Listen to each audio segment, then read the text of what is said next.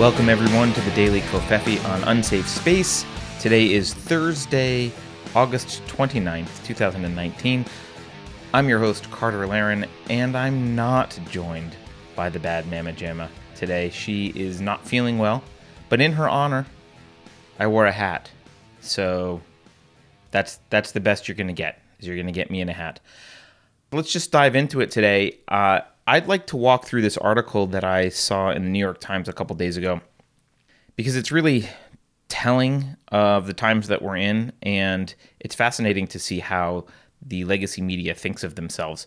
The title of this article is Trump Allies Target Journalists Over Coverage Deemed Hostile to White House. Now, just in just in the headline there's a lot packed in there, right? It's Trump allies. That's meant to be an aspersion that they're allies of Trump. They're targeting journalists. Targeting is something you do when you shoot people or shoot at them or attack them in some way. So right away, we're talking about uh, Orange Man Army attacking.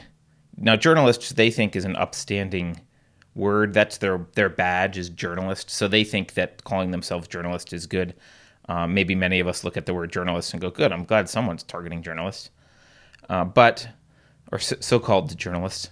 Uh, over over coverage deemed hostile to White House. Now, this is interesting. This is basically saying, "Oh, they're only they're only going after us not for any flaws that we have because we don't have flaws and we always report correctly and we're upstanding journalists.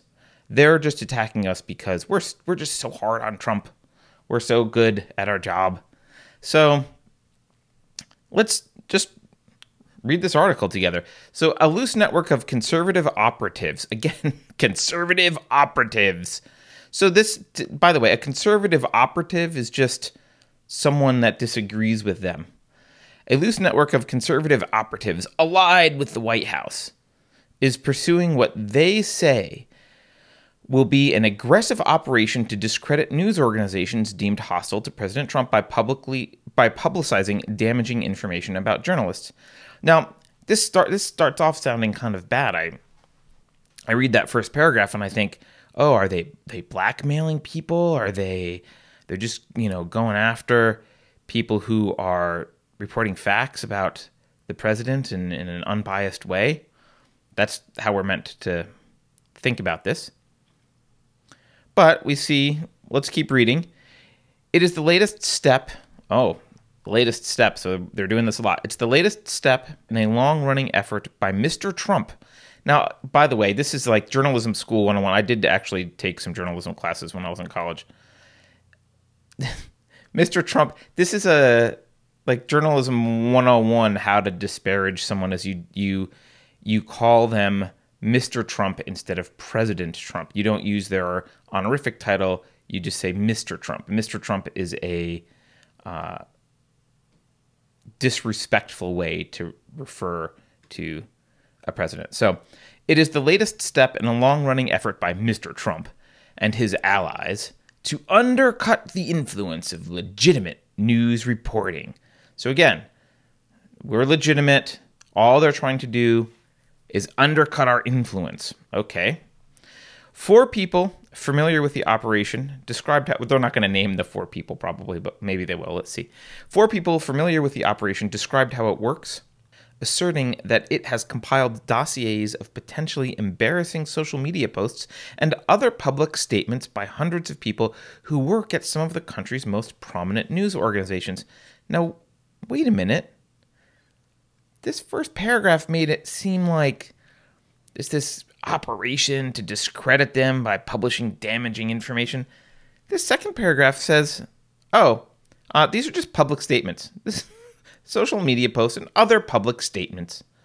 So that's an odd thing. They're claiming that this attack is an attack by showing people what you've said publicly? Okay. This group has already released information about journalists. Released information. What a weird thing to say about stuff that's public. I've released your Twitter information. This group has released information about journalists at CNN, The Washington Post, and The New York Times, three outlets that have aggressively investigated, again, Mr. Trump, in response to reporting or commentary that the White House's allies consider unfair to Mr. Trump and his team or harmful to his reelection prospects. So they think this is because they're such great ag- aggressive investigative reporters uh, actually, what they've been doing is peddling Marussia for the last couple of years with basically no evidence. I mean, pretty weak evidence. In fact, if they were actual investigative reporters, they would start asking pretty serious questions about where's Joseph Mifsud? How did this how did this dossier get into the hands of uh, the FBI to be used in a FISA warrant? Um, what was paragraph one of the investigation that that kicked it all off? And why are none of the ties between the DNC and Fusion GPS and the Hillary Clinton campaign and these Russian operatives, why are they not being investigated? Right? So you would ask those questions, but of course, they did not. Operatives have closely examined more than a decade's worth of public posts and statements by journalists. The people familiar with the operation said, again, haven't mentioned who that is, only a fraction of what the network claims to have uncovered has been made public.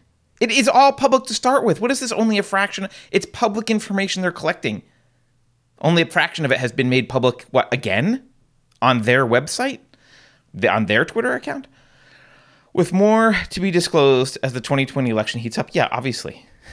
the research is said to extend to members of journalists' families who are active in politics. Well, I guess make active in politics is different than just their families, uh, as well as liberal activists and other political opponents of the president. Yeah. Yeah. It is not possible to independently assess the claims about the quantity or potential significance of the material the pro Trump network has assembled. Some involved in the operation have histories of bluster and exaggeration. no, really? I've you know it's a good thing we we we have CNN and the New York Times to fall back on for calm, sane, no bluster, no exaggeration, just calm, sane reporting. Like telling us that Trump is running concentration camps for children at the border and then using photos from the Obama era as evidence. Or like constantly comparing the president to Hitler and calling his supporters deplorables, and when that wasn't enough, just upgrading to racists.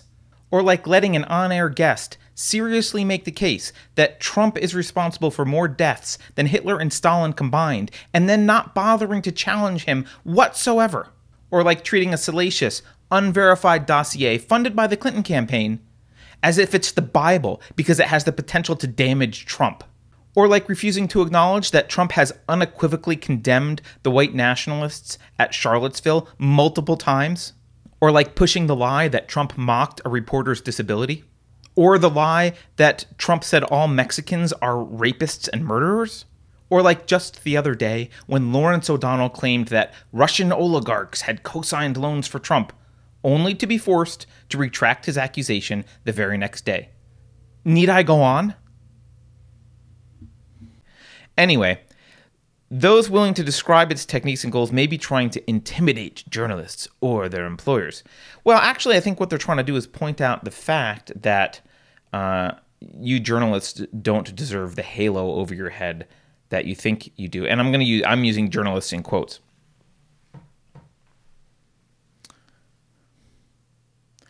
But the material publicized so far, while in some cases stripped of context or presented in misleading ways, has proved authentic, and much of it has been professionally harmful to its targets. Yes, yes, I can imagine it has. How about when you report on high school kids who stand there smiling at old men, old Native American men who are getting in their face for activism? And you report that they're hateful white supremacists or whatever you report, white nationalists, that that they're the problem, that they're hateful for standing there, getting accosted. Think that was harmful to their reputation? What about when uh, Kyle Kashuv, the survivor of the Stoneman Douglas shooting, who you don't like, not David Hogg, but the other one, the one who doesn't want massive gun control. What about when he was caught to have said something, you know, written something in a Google document when he was younger that was I mean, he's already he's still young, but what would how did you treat that? You you lost your shit is the answer. And you probably professionally harmed him, certainly tried to. It is clear from the cases to date that among the central players in the operation is Arthur Schwartz. So they're going to try and vilify this. I, I can't read this whole thing because, guys, it's, I mean, let's be honest, it's, it's boring to just sit here and read this whole New York Times story because it's a fabrication. It's almost like it's this weird paranoia. It's watching someone who has no self awareness point at someone else and complain about all the things that they do um, and project them onto someone else. So they go on to vilify this guy, Arthur Schwartz. He's mean. He doesn't like us. He says, uh, if the New York Times thinks this settles the matter, we can expose a few other their bigots. So they go on to complain that this is part of some anti-journalism movement from from Trump. And this is a really dishonest thing they write right here they're talking about Trump and they say journalism, he said in a tweet last week, is, quote, nothing more than an evil propaganda machine for the Democrat Party. He did say that sort of, but there's a caveat, there's a twist. Let's look at the twist. He put journalism in quotes. He put, quote, journalism has reached a new low in the history of our country. It is nothing more than an evil propaganda machine for the Democrat Party. He's right about that. He's right about that. So then they go on to complain that the operation has compiled social media posts from Twitter, Facebook, and Instagram and stored images of the posts that can be publicized even if the users delete them. Oh my god. And uh, this some of the stuff could potentially be fireable information on several hundred people. And they go here's Arthur Schwartz. Here's the horrible the horrible Arthur Schwartz. So you know what this reminds me of is it reminds me of the media's and the and the Hillary campaign's reaction to her emails and the and the DNC's reaction to the Hillary emails. It's it's reacting against the person who exposed your wrongdoing and vilifying them rather than taking the blame for your wrongdoing. So it's like you get caught doing something and your reaction instead of saying oh mea culpa, I got caught. What you do is you point to the person who caught you and you, you say, how dare you? How dare you have caught me? Right? This is kind of what they did with the Hillary Clinton emails. They're like, how dare Julian Assange release the emails? How I can't believe that we were hacked, even though I had my own private server in my bathroom in New York and didn't use any security protocols, although I was Secretary of State. That's the mentality. The mentality is it's everyone else's fault. It's not my fault for doing anything wrong. It's not my fault for being a hypocrite. It's not my fault for having said things on social media that are embarrassing or are fireable. It's their fault for showing you those things. It's bizarre. It's bizarre. It kind of makes sense, though. We'll talk about their psychology in a minute. So then they go on to admit in this article that they actually kind of have done the same thing, which is really funny to me. They admit here the liberal group Media Matters for America helped pioneer close scrutiny of public statements by conservative media personalities. And they talk about how they they do this sometimes. But but they say, well, when the other side does it, it doesn't it doesn't count because we're we're journalists. We can do it, but when you do it, it's not okay. So then they say the conservative operative James O'Keefe has has twisted that concept. This is the concept of basically doing the exact same thing, finding information about people who who are politically relevant and publishing it. The conservative operative James O'Keefe has twisted that concept in ways inconsistent with traditional journalistic ethics. I didn't know there were traditional journalistic ethics. Uh, oh, I know. No, traditional journalistic ethics are getting a Pulitzer for reporting Soviet propaganda as fact. Uh, anyway, sorry. With traditional journalistic ex- ethics, using false identities, elaborate cover stories, and undercover videos to entrap journalists and publicize embarrassing statements, often in misleading ways to undercut the credibility of what he considers news media biased in favor of liberals. there's nothing in this paragraph that's actually bad. It's just the tone, right? That's called investigative journalism. When you go undercover or you use, uh, you know, you use uh, elaborate cover stories to get yourself undercover. That's that's called investigative journalism. That's that's what you're supposed to do is get to the truth of things and expose people who maybe are have an influence on things that they claim they're not doing, but that you find out that they are in private. That's what journalists do, guys. Well, maybe it's what they're supposed to do or what they used to do, but not what the New York Times does anymore. The truth is that journalism in the in the US has gotten pretty lazy. They've been in an echo chamber by themselves for a long time prior to the internet, it was hard to actually get facts on the ground. And so they had the infrastructure to go send reporters places and get facts and whatever.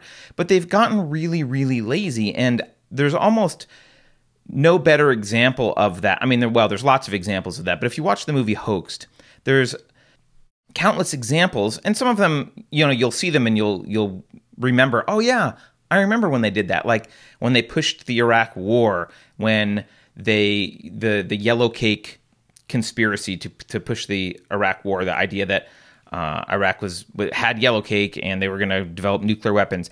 There was a whole push to there was a whole false narrative about throwing babies in in an orphanage on the floor that was all made up to get us into war. The media pushed all these narratives. But there's also a scene in there that I really like of when Cernovich is being interviewed on 60 Minutes. And they're talking about Cernovich's speculation that Hillary Clinton had some health issues.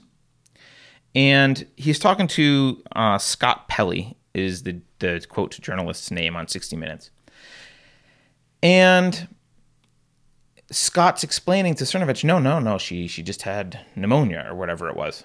I think it was pneumonia. I don't remember. She just had pneumonia. She was she was fine. You know, we that that's what went on. It wasn't these other things that you think it could have been. And Mike asked a very simple question that any journalist should be able to answer. He said, Well, how do you know that? And actually, Scott was able to answer it, but the answer was pretty lame. Scott said, Well, because we talked to the Hillary campaign and that's what they said. And then, Mike, that's a question that is the next follow up question, which any journalist should ask. Why do you believe what the Hillary campaign says about their own candidate? Why would you believe that without doing any more investigation? Like, why would you believe that? Just face value. And Scott got flustered. He didn't have an answer. He didn't have an answer because the media doesn't do any sort of investigative journalism for people that they like. They like Hillary. So, Hillary campaign says she's fine. That's the narrative we push. Donald Trump, on the other hand, they'll parade out a strings of armchair psychologists to pontificate about how Trump might have this problem or that problem, or he's a narcissist, or he's a this, or he's a that, or he's got signs of X, Y, and Z, or maybe he's unhealthy. But the minute anyone asks those questions about Hillary, the media's answer was, "Well, no, we talked to the campaign. They said, they said it wasn't that." I'm sure if you talked to the Trump campaign, they would say he was fine too.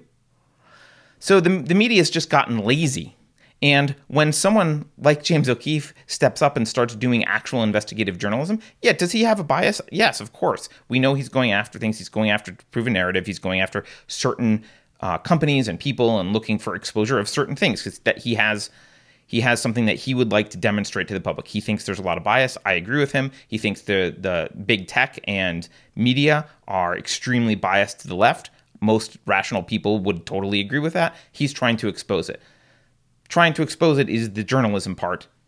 Journalists can have an agenda trying to expose something so long as they're still slaves to the truth. But the New York Times doesn't even understand how to, they don't even understand that what he's doing is actually journalism because they forgot how to do investigative journalism. They haven't done it. They didn't ask questions about the Iraq war. They didn't ask questions even about Hillary's health. They don't ask questions. So then they go on to give an example here. The operation's tactics were on display last week, seemingly in response to two pieces in the Times that angered Mr. Trump's allies.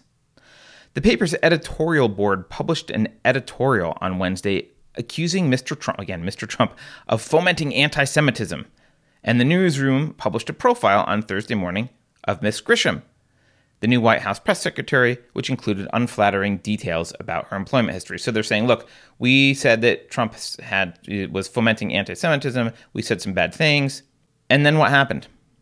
Well, after that, Breitbart News published an article that documented anti-Semitic and racist tweets written over a decade ago. They got to throw that in. It's a defense when it's their side, but it's not a defense when it's not their side written a decade ago by Tom Wright Piersanti, who was in college at the time and has since become an editor on the Times politics desks. Oh, so wait a minute. So you can take anyone on the other side, find stuff that they've done in the past, attribute it to that side, try and destroy their career. But when Breitbart publishes something about one of your editors, well, how dare how dare they do that? How dare you point out our flaws? How dare you point out that we have people who've said things that are bad? Oh no, Donald Trump Jr. retweeted it. Senator Cruz talked about it. So now there's see, look, all these right wingers are are just, they're just trying to take down journalism. So then they go on to say how this guy apologized for his tweets uh, they're offensive. I'm sorry. Took them down. Tries to you know make an excuse. Now these are excuses and an apology that the New York Times would never publish if it was someone on the other side who had been attacked, who said, you know, it was in my youth and I'm sorry and I took it down. but They would never give them the space in their paper to say, yeah, sorry, blah blah blah. Here's my explanation. They would never have a sympathetic ear for that person. They would just attack because that's what they do. We know that. We see it. And then and they try and say, "Oh, look, he was in his teens or early 20s when he made the statements." Yeah. So, it didn't stop you. So they give a couple other examples here.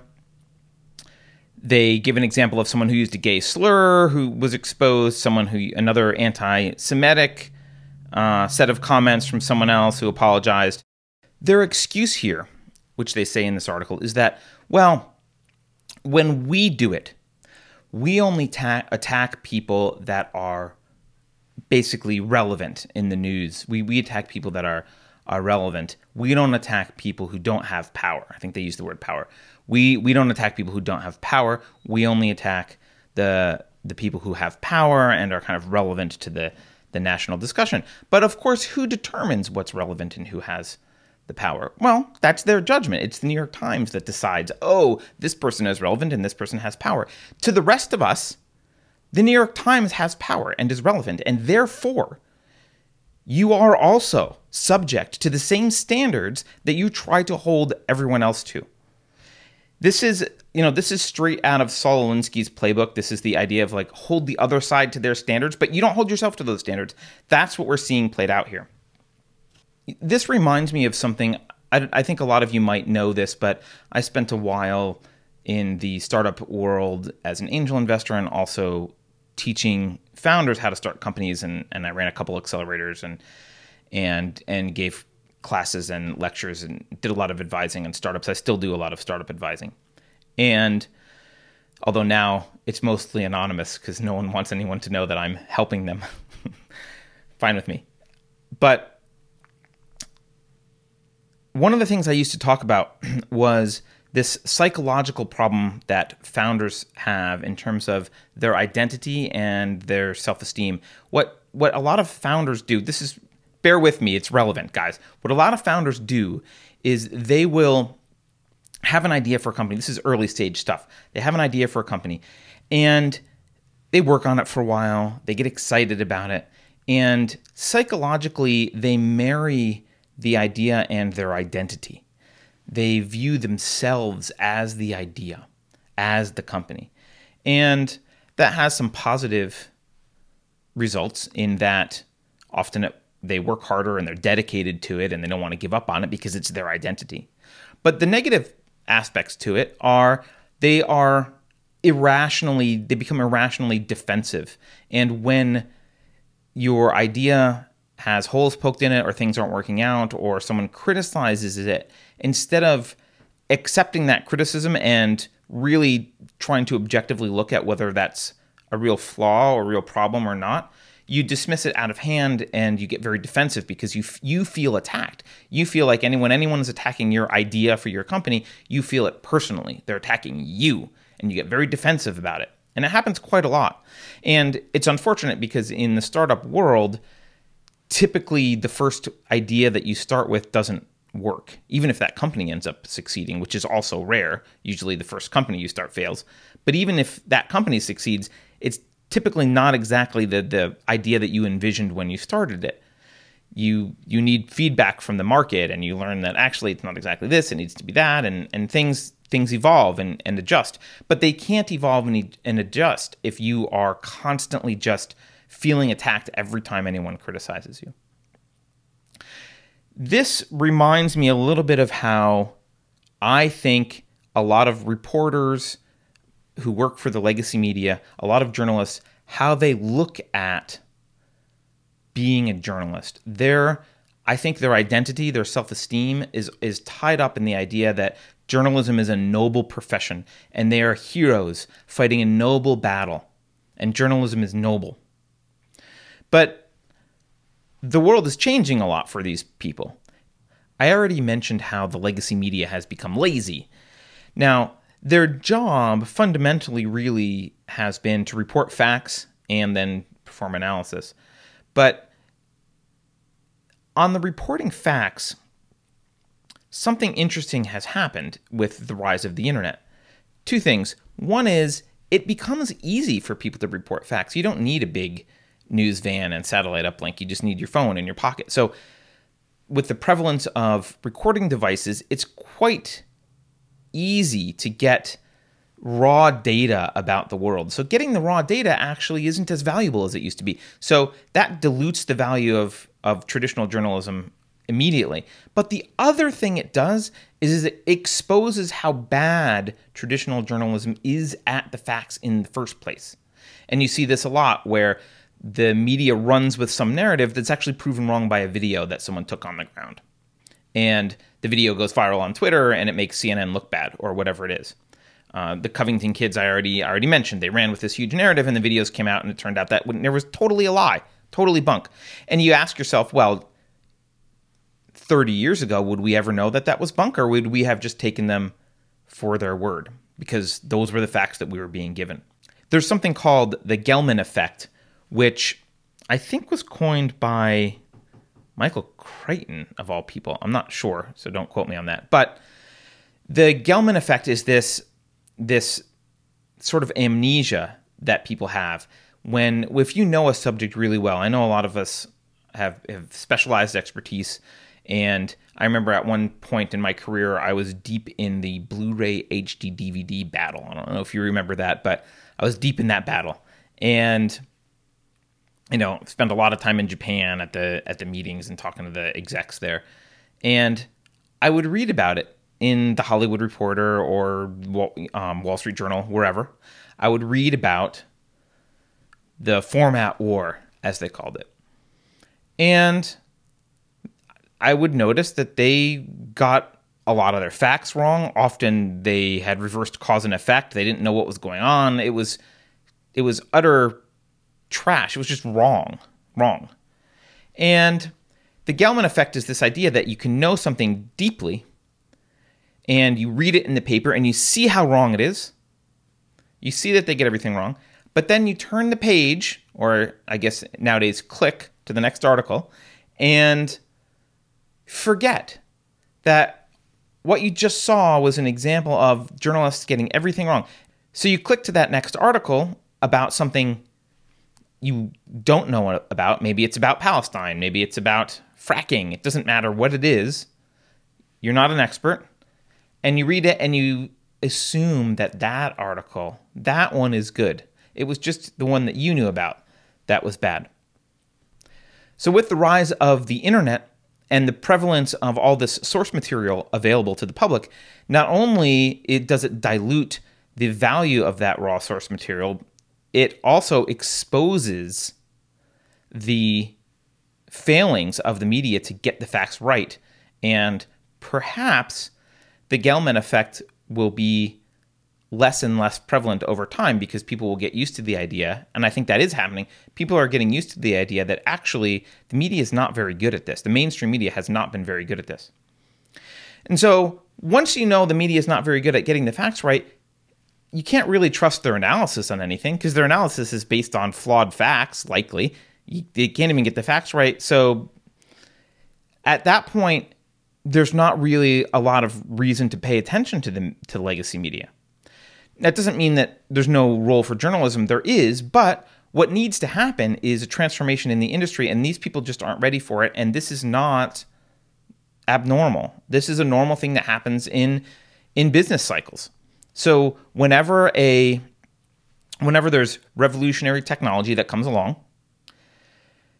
you typically you have large legacy players who are using or you know building or selling the old technology. And the writing's kind of on the wall, right? They know the horse and buggy is going to go away, right? Those buggy whips are going to not be valuable anymore. But right now, they've still got a little bit of a cash cow. They're still making money selling their buggy whips. And they have a choice to make. And that choice is generally do I use my profits from this legacy business that I know still has maybe a decade to go, still got some time where it can be profitable, but I can see the writing on the wall. It's not going to last. Do I use those resources and those assets that I've accrued to basically cannibalize my business and and try and go after like switch to the thing that that's actually competing with me, right? Switch to making cars if I'm making buggy whips or whatever it is, or seatbelts, you know, something to do with cars. Cannibalize my business, like help destroy my own industry because I can see that my own industry is going to be destroyed in, the, in its current incarnation. Very few companies can do that. Very few large companies can do that. It almost never happens. It sometimes does, but it rarely, rarely happens. Usually, they're too scared to change and they just keep going. They keep going, and slowly and slowly, they get a larger and larger share of a shrinking market. And eventually, they disappear. And I think that's what you're seeing with the legacy media. And the smart ones, or I'll say the ones that are more adaptable, they do something like what Tim Pool did. Now, I recognize Tim Pool was young, so he wasn't part of the legacy media originally. But if you're a good journalist, you shouldn't worry. If you're actually a good investigative journalist, you shouldn't really worry about legacy media falling apart because you can turn into a Tim Pool. This is actually an opportunity for you. If you are a good journalist, this is a good opportunity. I'm sure Tim Pool is doing much better than hacks at the New York Times working for the man. This is your opportunity to go take your skills and all this expertise that you are asking us to believe you have and make something of yourself on your own. Break away. Jump off of the dying ship that is the New York Times and become the next Tim Pool. It's very little startup capital. And if you actually are a good investigative journalist, Go compete with James O'Keefe.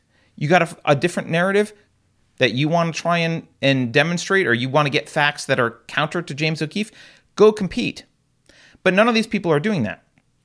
Instead, what you're seeing is this desperate attempt to cling to their identity as being part of the noble journalistic profession. They want to be part of they, they, there was this badge that they wore around for decades. I'm from the press. They want that. They want that, and they feel like their identity is being attacked. And this is how they respond. And to, to the rest of us, this article in the New York Times looks ridiculous.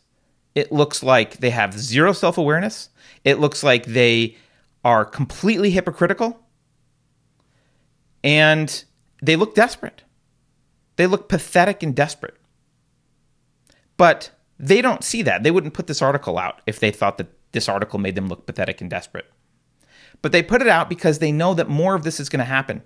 They know that there's there's going to be more revelations that these people are two-faced hypocrites who are playing one side of the game that They can criticize someone for tweets from a decade ago as long as that person is not on their side. But if they're on their side, they stick by them and they defend them and they allow apologies to work and they get, frankly, indignant. They're indignant that anyone would even point out that there was tweets that were bad in the past from that person. So regular people see this. The rest of us see this, but the New York Times, I don't think there are I don't think they even have the self-awareness because what this is is a rallying the troops. This article is not meant for it's not meant for people who don't already like the New York Times and are on their side. This is them on their side trying to say, "Hey guys, don't abandon us. We're being we're under attack. We're the victims here. We're the noble journalists who are victims from these evil people on the outside who are doing journalism, but we use nasty words to describe it." Right? They're on they're on the other side, therefore everything they do is wrong. We're the victims. And it's sad and pathetic.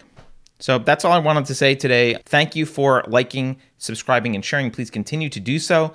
And please support us at Subscribestar if you can.